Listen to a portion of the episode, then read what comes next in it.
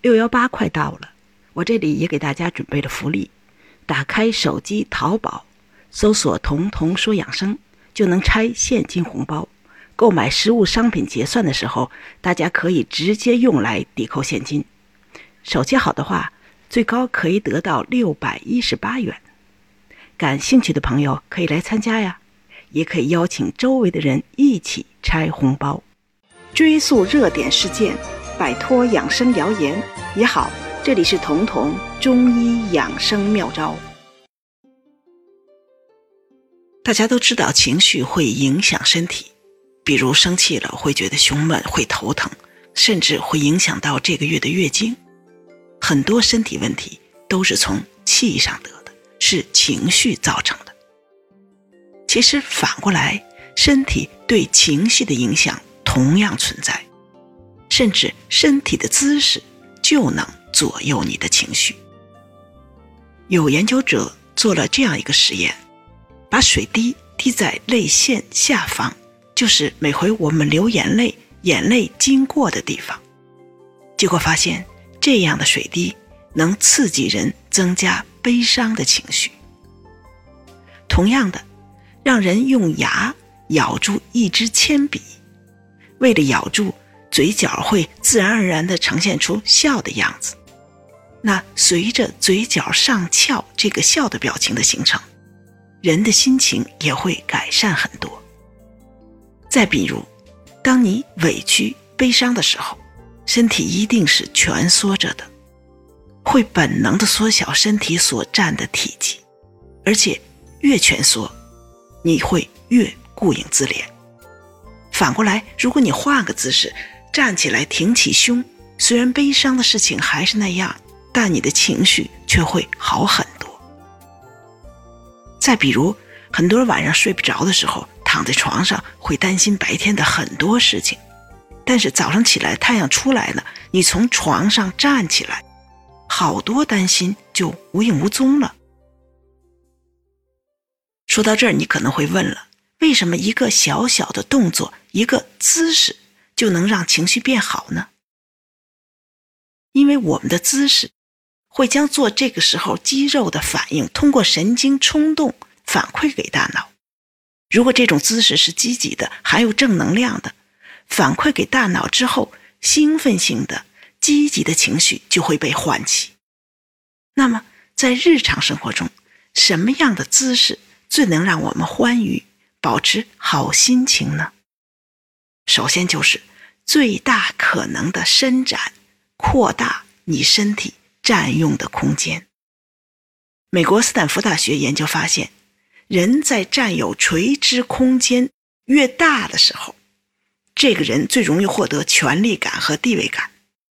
什么意思呢？就是说，这个人如果在身高上或者站的位置上能高人一等，更容易使他们自带威严，在和对手的博弈中占优势。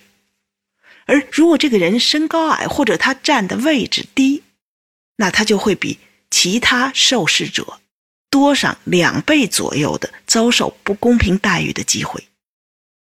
这一点在东方文化中尤其明显，身高以及高于其他人物理位置，更容易提升他自身的这种存在感，不仅自己有底气，也能给人以威慑。所以我们才有居高临下的这种说法，而欧洲人呢，更喜欢通过横向的扩展身体所占用的空间，来保持足够的定力。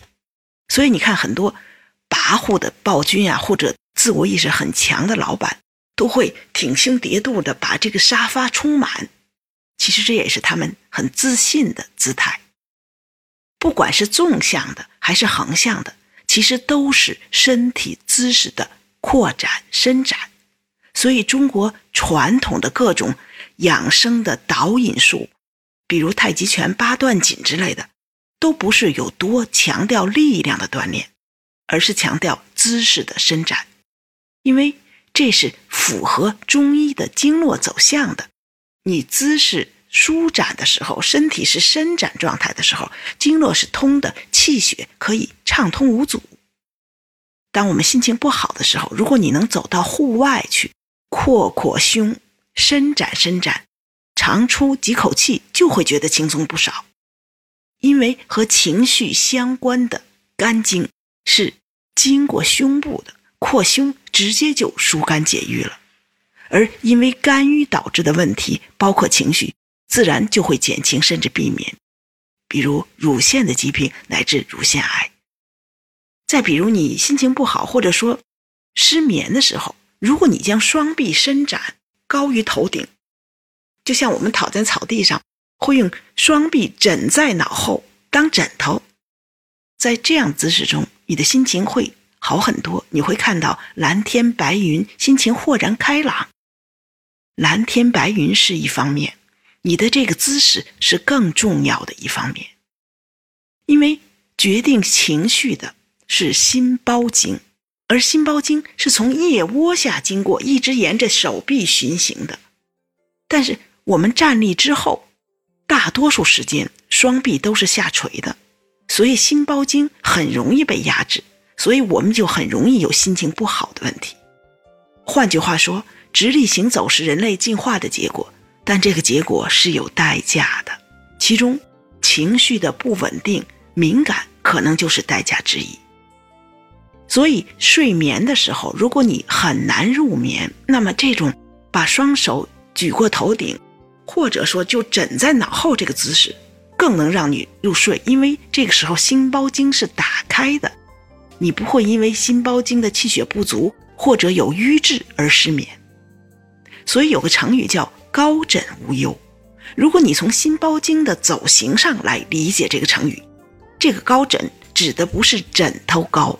而是把伸展之后的双臂当做枕头枕在脑下，这个时候心经是舒展开的，你的无忧其实是这个姿势带来的。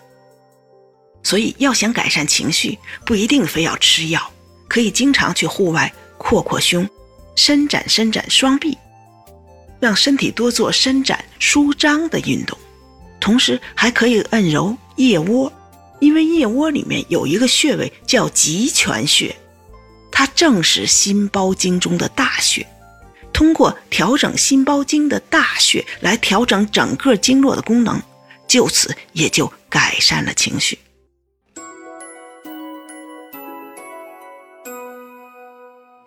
本节目由健康新同学、博吉新媒联合出品，喜马拉雅独家播放。